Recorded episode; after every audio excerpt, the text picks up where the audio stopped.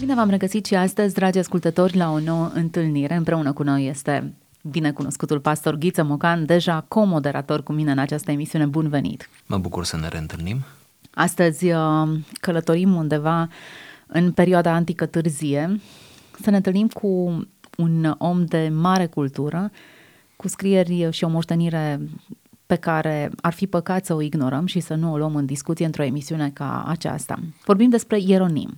Da, ne ducem chiar în secolul IV, un pic în secolul V. Iată-ne uh, vorbind, pomenindu-l pe acest Ieronim, care este cunoscut în istoria creștinismului ca și prototipul marelui cărturar creștin. El, de fapt, s-a remarcat ca bun cunoscător al limbilor uh, clasice, uh, limbilor scripturii, limbii ebraice, cu precădere limba Vechiului Testament, cum spunem noi astăzi. S-a născut în anul 347, la 20 de ani a fost botezat, chiar de către papa de atunci, Liberios, apoi descoperă viața mănăstiriască, viața monahală, se retrage într-o mănăstire, călătorește la Roma întâi, uh, nu este foarte încântat de Roma și de opulența pe care o găsește în, uh, în Roma. Aș face aici o paralelă interesantă ca un arc peste timp între Ieronim și Martin Luther, care vizitează și el Roma, Vaticanul și uh, este șocat de toată opulența de acolo, bogăția, clădirile, arhitectura și viața luxuriantă de la Roma. La fel și Eronim, apoi se duce în răsărit, în Grecia, în Tracia, Asia Mică, Cilicia, se stabilește în cele din urmă la Antiohia, apoi se duce în Siria, într-o zonă pustie, într-o zonă deșertică unde rămâne aproximativ patru ani și se obișnuiește cu viața monahală. În această perioadă, se pare, în Siria a învățat uh, limba ebraică, iar dacă a stat patru ani, înseamnă că a făcut o facultate bună de hmm limbi clasice, cum am spune noi astăzi, Apoi revine, devine slujitor, face o călătorie la Constantinopol, rămâne în Constantinopol vreme de vreo 2 ani, este foarte atras de elocința și profunzimea unui mare episcop al timpului, Grigorie de Nazians. Se pare că a fost uh, slujitorul care l-a impresionat cel mai mult pe Ieronim. După aceea este din nou uh, rechemat la Roma, unde Papa Damasus un uh, papă vizionar de altfel, îl cheamă cu scopul ca să încredințeze traducerea Bibliei din limba ebraică în limba latină și așa s-a născut versiunea Scripturii numită Vulgata. Ne referim aici la Scripturile Vechiului Testament. Urmează apoi uh, să se ducă în Palestina, unde se stabilește chiar la Betleem, ce interesant întoarcere la origini, la originile creștinismului, pentru ca vreme de 30 de ani să scrie, să aibă o bogată corespondență noi vom cita în această emisiune dintr-o scrisoare, dintr-o epistolă. El a avut această plăcere, această particularitate de a scrie uh, multe scrisori, de a coresponda și moare la bătrânețe la Senectute în anul 420 în Betleem, retras acolo după o viață împlinită și plină de realizări, să spunem așa, din punct de vedere teologic și din punct de vedere literar, am putea spune. Astăzi poposim în preajma unui text, unei scrisori pe care acesta o redactează. Un text care vorbește despre discipline, despre rugăciune, post, despre modul în care acestea fac parte din rutina noastră zilnică. Aș dori să încadrez puțin această scrisoare. Este epistola 22, iar pentru cei care cunosc puțin patristică, știu că dintre toate epistolele lui Ieronim, epistola 22 este cea mai cunoscută, este faimoasa epistolă, este și foarte lungă și în această epistolă descrie Ieronim viața obișnuită a creștinului, mai ales a creștinului care s-a retras din lume și s-a stabilit undeva într-o mănăstire. Este adresată unei femei, Eustochia, iar despre această Eustochia știm că a rămas văduvă de tânără, nu avea copii și după ce și-a îngropat soțul, se trăgea dintr-o familie nobilă atât ea cât și soțul răposat, a luat decizia de a nu se mai recăsători ci de a se duce la o mănăstire și de a rămâne acolo până la sfârșitul vieții. Pentru că înainte de acest eveniment tragic, Ieronim se cunoscuse personal atât cu soțul ei cât și cu ea, după ce aude că a ajuns la mănăstire, îi trimite o serie de epistole, mai multe scrisori în care încearcă să o învețe și să o felicite în același timp pentru decizia ei atât de duhovnicească. Dintre aceste scrisori, aceasta din care cităm este cea mai cunoscută, iar fragmentul pe care îl vom cita se referă la îndemnurile lui Ieronim pentru activitatea de zi cu zi și spiritualitatea acestei femei pioase, care iată s-a retras să trăiască pentru Dumnezeu restul vieții. Haideți să ne apropiem de acest fragment pe care l-am propus ca pretext de discuție pentru astăzi. Trebuie să avem bine împărțite orele de rugăciune, pentru ca, dacă suntem cumva împiedicați de vreo treabă, timpul însuși să ne îndemne către îndatorirea noastră. Nu e nimeni care să nu cunoască al treilea ceas, al șaselea, al nouălea, revărsatul zorilor sau înserarea. Nici hrana nu ți-e îngăduită dacă n-ai spus mai înainte rugăciune și nu te vei întoarce de la masă dacă nu i-ai adus mulțumire Creatorului. În timpul nopților trebuie să te scoli de două, de trei ori spre a cugeta la textele din scripturi pe care le știm pe de rost. Când plecăm din sălașul nostru, să ne înarmăm cu rugăciuni. Când ne înapoiem din piața publică, să ne rugăm înainte de a ne așeza, iar bietul nostru trup să nu afle odihnă înainte ca Duhul să se hrănească. Iar de vei fi postit două zile, să nu te socotești mai bun decât cel care nu postește. Tu postești și te mâni, altul mănâncă și poate arăta un chip zâmbitor. Tu mistuiești gâlcevind suferința minții și foamea pântecelui, altul se hrănește mai cu măsură și aduce mulțumiri lui Dumnezeu. Frumoasă și interesantă perspectiva asupra disciplinelor spirituale. Da, deci, în fond despre asta e vorba, disciplinele spirituale. Deci, la fel cum ți-ai creat o rutină privind uh, viața de zi cu zi, ar trebui creat o rutină și cu viața spirituală. Sau să nu o numim rutină pentru că are o conotație negativă, să o numim ritm. Un anumit ritm. Ritm al vieții spirituale, o anumită rânduială, un anumit tipic. În textul acesta, tocmai rutina nu în sensul uh, negativ, ci în sensul unei ordini uh, la fel de naturale și firești, cum ar fi pentru omul contemporan, te speli pe dinți, nu pleci până nu, nu te așezi în pat până nu ți-ai făcut igiena personală sau anumite lucruri care țin de da. Un fel de, nu le scapi din vedere, oricât ai fi de obosită, da. nevoiești cumva să le împlinești pe toate, pentru că că sunt rigori. Exact, da. sunt imperative pentru sănătatea ta. Cam așa le-am, le-am văzut alcătuite aici. Nu poți să trăiești dacă nu ți le orânduiești în felul acesta. Da, să începem cu începutul.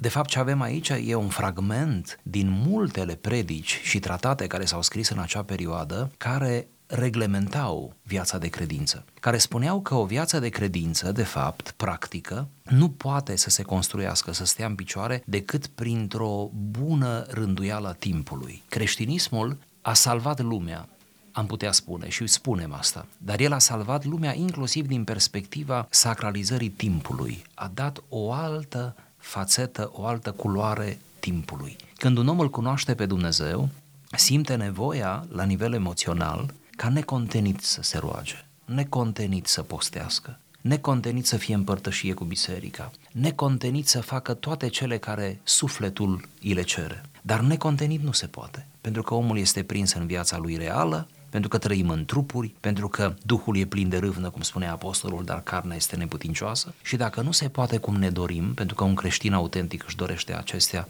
în mod de plin, în continuu, în continuu, până când îl va vedea pe Domnul să fie în aceeași intensitate a disciplinei. Pentru că nu se poate, atunci mereu s-au gândit uh, scriitorii creștini și slujitorii creștini să recomande anumite programe, rețete, dar nu în sensul negativ, da? Să recomande anumite rânduieli prin care viața de credință să aibă un ritm al ei.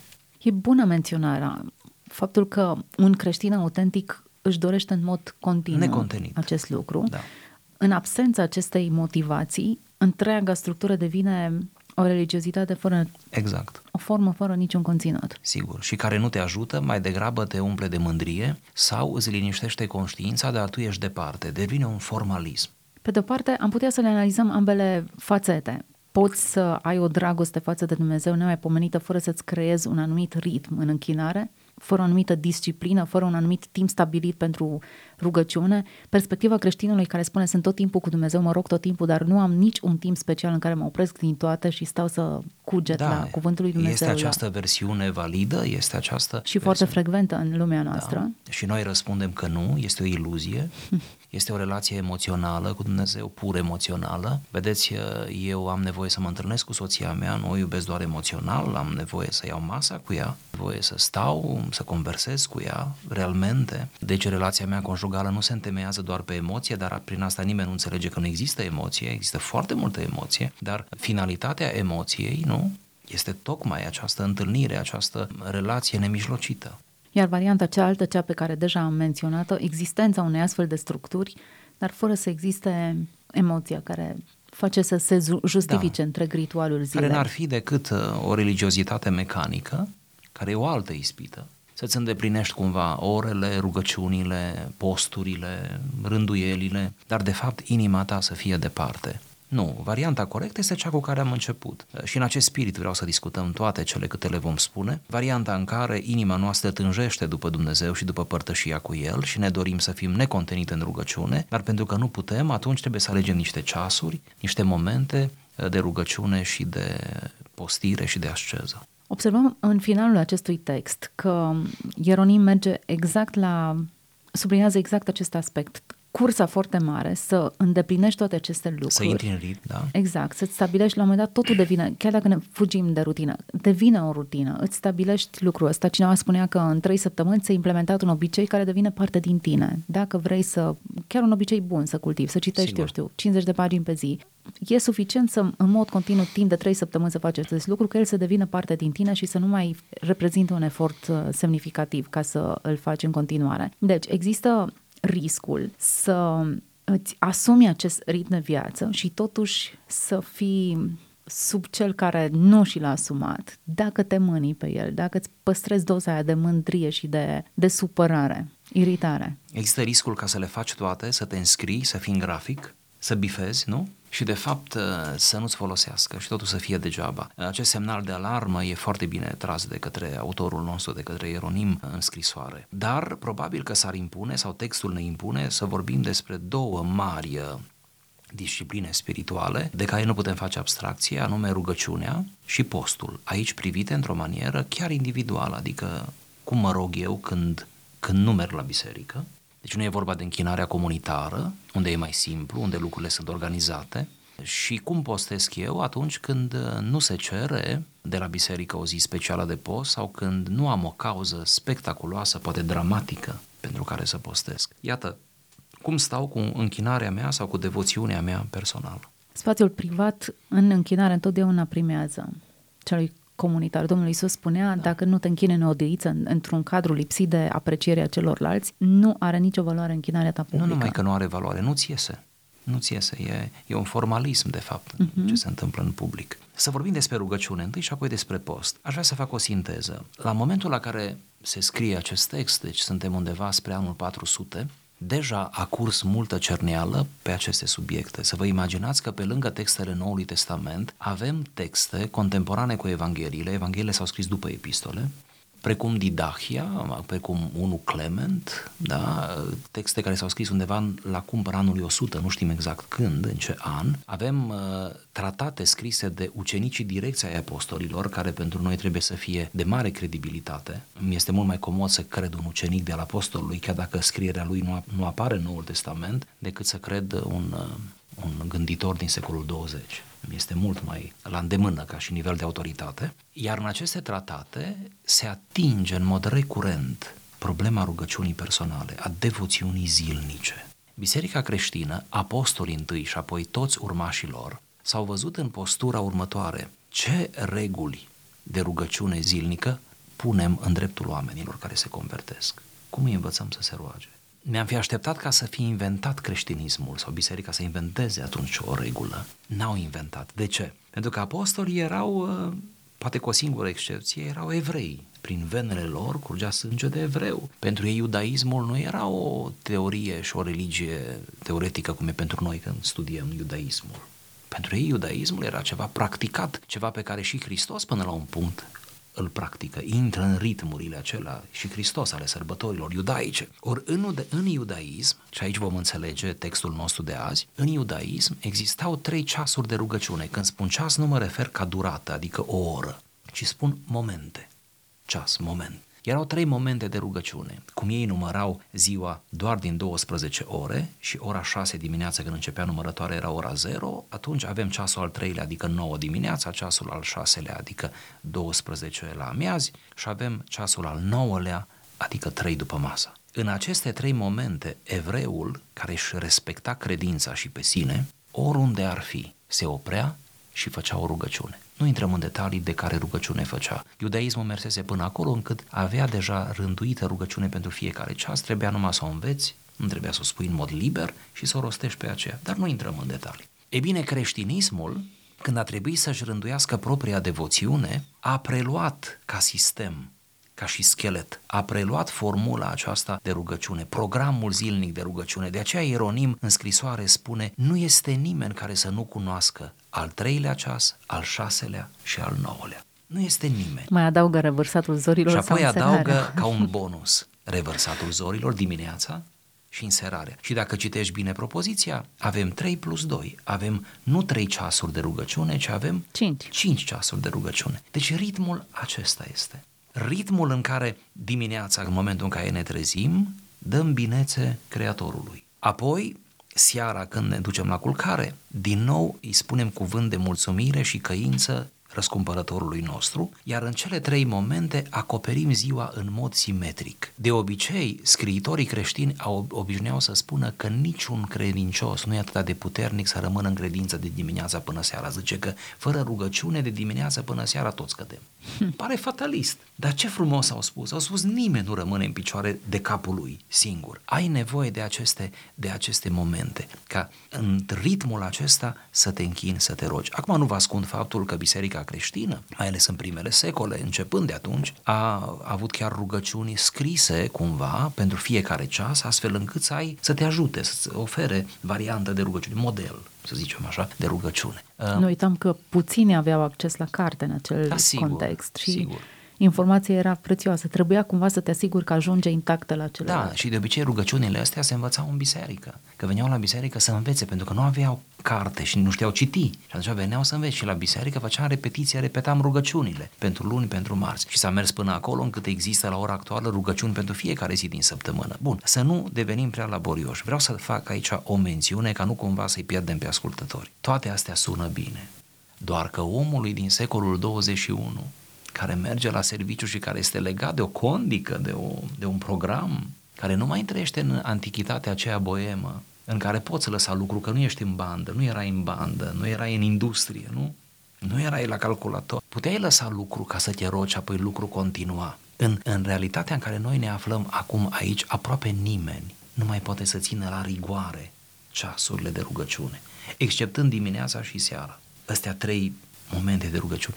Plus că dacă am vrea să le ținem cu orice preț, am cădea în fariseism, plus că am cădea în ridicol, plus că am face de servicii la un moment dat credinței decât să facem servicii credinței. Ne-am pune în tot felul de situații. Rar sunt care pot. De fapt, ceasurile astea sunt ținute numai de cei care se retrag din lume. De atunci, totul se modelează după ceasurile de rugăciune. Și atunci, ca să fim realiști, aceste ceasuri nu trebuie ținute motamo, în sensul că nu se pot ține, dar la nivel de principiu, să le avem în mintea noastră și oriunde am fi, cunosc credincioși contemporani foarte ocupați, care trăiesc în lumea reală, dar care când vine momentul acela au un timp de rugăciune, fără să facă deloc nu știu, caz din punct de vedere al posturii fizice sau așa, la rugăciune. Deci să ne intre în, în sânge, să ne intre în sânge că dimineața și seara este obligatoriu să ne rugăm, în devoțiunea personală și să mai adăugăm încă minunat ar fi aceste trei ocazii de rugăciune. Dacă ne întoarcem la afirmația că nimănui nu e în, cu putință să rămână creștin de dimineața până seara fără momente, eu cred că am putea să intercalăm pe aici pe acolo scurte convorbiri. Da, da, la asta mă refeream, nu neapărat la rugăciune în sensul ritualic, pentru că nu-ți permite spațiu, timpul și, și așa mai departe. Dar, uh, cum spunea o carte frumoasă, titlul ei despre rugăciune, o cărțulie, titlul mi-a plăcut mult, zice, nu sta degeaba, roagă-te ceva. Toți avem timp morți, poate nu neapărat la, sau exact la ora 9 sau, da?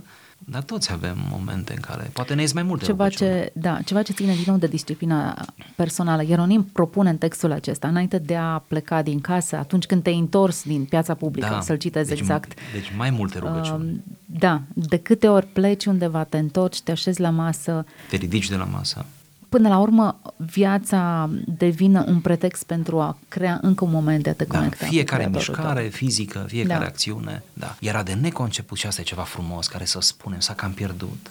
S-a cam pierdut. Noi ne luptăm acasă să o ținem. Nici noi nu reușim întotdeauna, dar ne luptăm să ținem asta ca să facem scurtă rugăciune când plecăm. Când, când plecăm din casă. Și asta hai că o ținem cu moții. Mai greu, mai, la noi e mai greu când ne întoarcem. fiecare de Fiecare, da.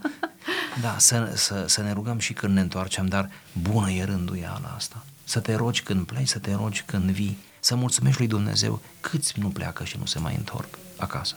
Evrei au ritualul de a atinge ușorii ușii, singur, acel singur, semn singur. distinctiv. Cumva toate acestea, să vă imaginați că de acolo vin din iudaism. Deci creștinismul a luat bucată bună din iudaism, dar a luat, să menționăm, să nu fim înțelegi greșit, a luat numai vasele goale, că a pus alt conținut, știți? A luat numai cadrul, da.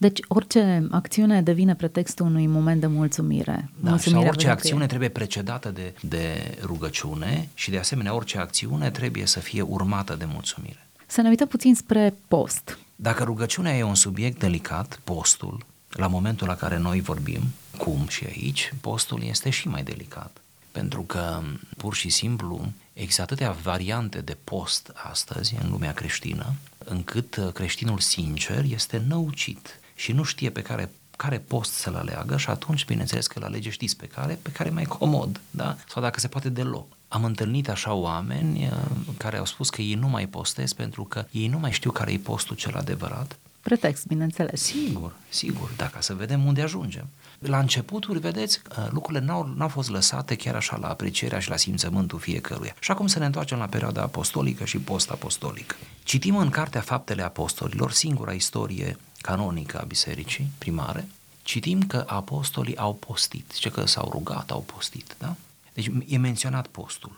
Știți care e problema? Nu ni se spune cum au postit. Postit au ei până seara, postit au ei fără mâncare și fără apă, sau băut au apă. Postit au ei post negru sau postit au de dulce. De dulce, expresie popular românească, da. Postul dinaintea marilor sărbători. Până la ce oră au postit? Nimic. Aproape că îți vine să spui, mai bine nu ne-ar fi spus că au postit, de vreme ce nu ne învață cum să postim. Dar nu se încheie istoria acolo. Generația următoare ucenicii care au, s-au format pe lângă apostoli și au fost ordinați de către apostoli, au scris tratate și în unele tratate de ale lor se menționează de câteva ori așa. Noi postim precum apostolii.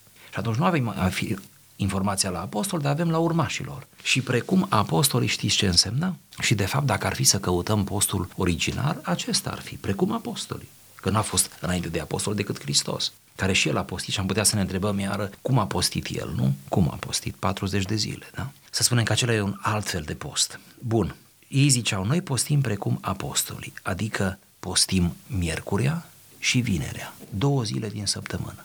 De ce? Din cauza că lunea și joia era postul iudaic. Ori apostolii au schimbat multe lucruri din iudaism la nivel simbolic chiar în ordinea aceasta a zilelor sau în încărcătura de sens a zilelor din săptămână, tocmai ca să dea noutatea necesară. Să se delimiteze. Exact. Nu lunea și joia, nu e nicio problemă cu zilele acelea. De fapt, din perspectiva lui Dumnezeu, zilele sunt la fel. Din perspectiva noastră, n-ar avea voie să fie. Există zile de intensitate spirituală, există zile de sărbătoare, există zile de bătălie spirituală, zile de asceză și zile normale miercurea și vinerea a, a, fost, a fost alese din cauza simetriei, sunt ca două propte care vin să susțină săptămâna, pentru că din nou este aceeași logică, nimeni nu poate rămâne în credință de la o duminică la alta. Deci spațiul e prea mare ca cineva să rămână în credință prin puterile lui. Și atunci săptămâna stă în picioare prin post, prin cele două zile de post. Și se pare, după primele tratate care le avem, că postul era post negru, și se postea până la ora 3 după masă. De ce până la ora 3? Acum ascultătorii vor face legătura cu ce am spus adinea ori. La ora 3 era ultimul ceas de rugăciune al zilei. Și dacă rugăciunea se încheie la 3, când să se încheie postul? Că noi zicem că post fără rugăciune nu merge și e adevărat că nu merge. Dar dacă încheiem rugăciunea la 3, când să încheiem postul? La 3, după ce ne-am rugat. Serile, precum era în iudaism, așa era și în creștinismul primelor secole, serile erau ale petrecerii, într-un fel, nu neapărat în sens nu păcătos, dar ale petrecerii, a, a meselor încărcate, a ne adunăm acasă, a un pic a gălăgiei, a jovialității, mă înțelegeți ce spun? Serile erau mai mundane, la noi, și vreau să trag aici un semnal de alarmă, observăm la noi, mai ales că zilele ne sunt tare prinse, tare trecem dintr-una într-alta, nu suntem mulțumiți de zi, de zilele noastre câteodată și atunci avem seara să reparăm. No, la ei nu era așa. La ei, zice, pune rugăciunile la timp, în prima parte a zilei. Ca, ca să nu regreți seara și să nu mai le poți îndrepta seara, că nu poți să le faci toate seara câte trebuiau să le faci de-a lungul zilei spiritual, mă refer. Este ca și cu lucru, lucru uh-huh. pământesc. Și atunci, postul de două ori pe, pe săptămână și mai adaug ceva. Miercurea și vinerea se postea nu pentru cauze. Ei n-au avut conceptul de că postim pentru cauze. Să nu înțeleagă cineva că e rău să postești pentru cauze. Să nu înțeleagă că e rău să postești toată săptămâna. Cum să fie rău? Nu e rău. Dar dacă mă întreb care e regula de bază pe care trebuie să o ai și ce faci suplimentar, bravo, atunci asta e regula. Ei nu posteau pentru cauze. Ei reiterau în fiecare săptămână, săptămâna mare a patimilor lui Isus. Și miercurea când posteau, meditau, era însoțit de meditație, atenție, fără texte, că ei nu știau citi, decât ce auzeau la biserică. Ei, miercurea, în timpul postului, meditau la trădarea, vinderea lui Isus. Ce s-a întâmplat în Miercurea Mare. Și la cum el, postitorul, l-a trădat adesea pe Isus. Cum Iuda a fost și el, adesea. Cum așa de ușor poți să, poți să cazi. Cum așa de ușor dintr-un ucenic poți să devii un diavol. Cum, cum lumea asta este trădătoare de Hristos. Iar vinerea meditau la răstignirea lui Hristos, chiar este vinerea răstignirii. Meditau în așa fel miercurea și vinerea ca duminica, la ei în fiecare duminică, când era ziua învierii, deci o reiterare săptămânii mari, să poată să ia cina, să stea la Euharistie. Și atunci miercurea și vinerea nu deveneau decât pregătire pentru duminică și erau pregătiți să se împărtășească și pregătiți să vină Domnul, realmente să vină Domnul și îl așteptau pe Domnul cum și noi îl așteptăm să vină. Deci este un post să, cum să-l numim, un post organizat, un post firesc, da, natural, spiritual vorbind, un, un post impus, un ritm al postului și al ascezei care te pregătește mereu pentru duminica ce vine, dar de fapt te pregătește pentru ziua a opta. Ziua a opta însemna, de fapt, eternitatea, ziua fără de sfârșit. Textul lui Ieronim uh, face o prioritizare trup-duh. Nu pui bietul trup să se odihnească până nu se hrănește Duhul. Da. Prin urmare, chiar dacă instinctul ți-ar spune satisfaceți întâi nevoile, ești obosit, mănâncă, liniștește-te, totul vorbește exact diferit. Ar trebui întâi să-ți hrănești sufletul, întâi să-ți odihnești sufletul și după aceea să te gândești da. la foarte frumoasă mențiune. Iar rugăciunea și postul menționate aici și toate celelalte discipline spirituale au această prioritate a Duhului, vizează această prioritate, da. Interesant cum definește postul. O, o definiție nu ad literam, ci sugerată. Mistuiești gâlcevind suferința minții și foamea pântecelui. Hm. Prin urmare, postul aduce o anumită suferință a Sigur. minții, probabil te chinuie ideea de foame mai mult decât foamea Sigur. fizică și o poți mistui gâlcevind, cârtind, certându-te, fiind Uh, neîndurător cu omul de lângă tine, privindu-l de sus până la urmă. Postind și fiind rău, rău în ziua postului. De aceea apostol este văzut și ca un moment sau un, da, un moment în care ar trebui să conștientizezi ce ești tu sau ce ar trebui să fii. Da, ar trebui să ai grijă cum te comporți în ziua apostolului. Acum, iarăși vom zice aproape fariseic, da frate Ghiță, dar nu trebuie să avem grijă în fiecare zi. Ba da, în fiecare zi. Dar dacă ne iese în cele două zile din săptămână să fim mai, mai buni ca niciodată în săptămână, în alea două zile când postim, dacă postim, e bine, dacă ne iese atunci, atunci avem șanse să le tragem după noi și pe celelalte în care nu postim. Poate postim mai des atunci, dacă da, ne iese da, da, suficient da. de bine. Eu recomand ascultătorilor noștri, deși este foarte delicat să recomanzi astăzi, să vorbești despre post, dar eu recomand, noi aplicăm în familie lucrul acesta la, la copii și noi avem copii minori deocamdată și merg la școală și uneori ei se angajează la asta, simt ei așa și, și stau în post. Nu, nu, nu mergem până seara, decât rar noi adulții, mergem până la ora 3. Cineva ar putea vedea în asta un scăzământ. De exemplu, mama mea, și la ora actuală, că e așa învățat de la începuturile credinței, ea, pentru ea postul este până la apusul soarelui. Și a face o, o, o regulă din asta. De aceea, cine merge pe această regulă, nu spun că e interzis, e minunat, asceză cât de multă și tot nu-i de ajuns. Iarna se postește mai scurt. Asta am vrut să Iar spun. în țările Atunci- scandinave chiar... Da, atunci, atunci postul vara devine, devine o adevărată jertfire, da? De și expresia lungă cât o zi de post. Da, da, la asta se referă, dar uh, important este să reținem principiul, când rugăciunea sfârșește, să sfârșească și postul. Și dacă e să încheiem, trebuie să încheiem și discuția noastră, textul se încheie cu afirmație, mie mi se pare ușor amuzantă, chiar dacă nu e nimic uh, de râs în toată povestea asta. Unul se hrănește mai cu măsură și îi aduce mulțumiri lui Dumnezeu. Semn că și dacă te hrănești cum, într-o zi obișnuită, fără fără post, tot ar trebui să o faci cu măsură, Cu măsură și să o și cu însoțești cu mulțumire. mulțumirea Da, lui Dumnezeu. Da. Bună remarcă, să ne ajute Dumnezeu Să ne ajute. și bun exercițiul acesta spiritual de a introduce o disciplină, în așa fel încât să fim siguri că nu am ratat nici postul, nici rugăciunea, iar apropierea noastră de Dumnezeu este mai mult decât o emoție de moment, este o umblare de zi cu zi conștientă și programată. Mulțumim tuturor celor care au rămas alături de noi, ne reauzim data viitoare, să fiți binecuvântați!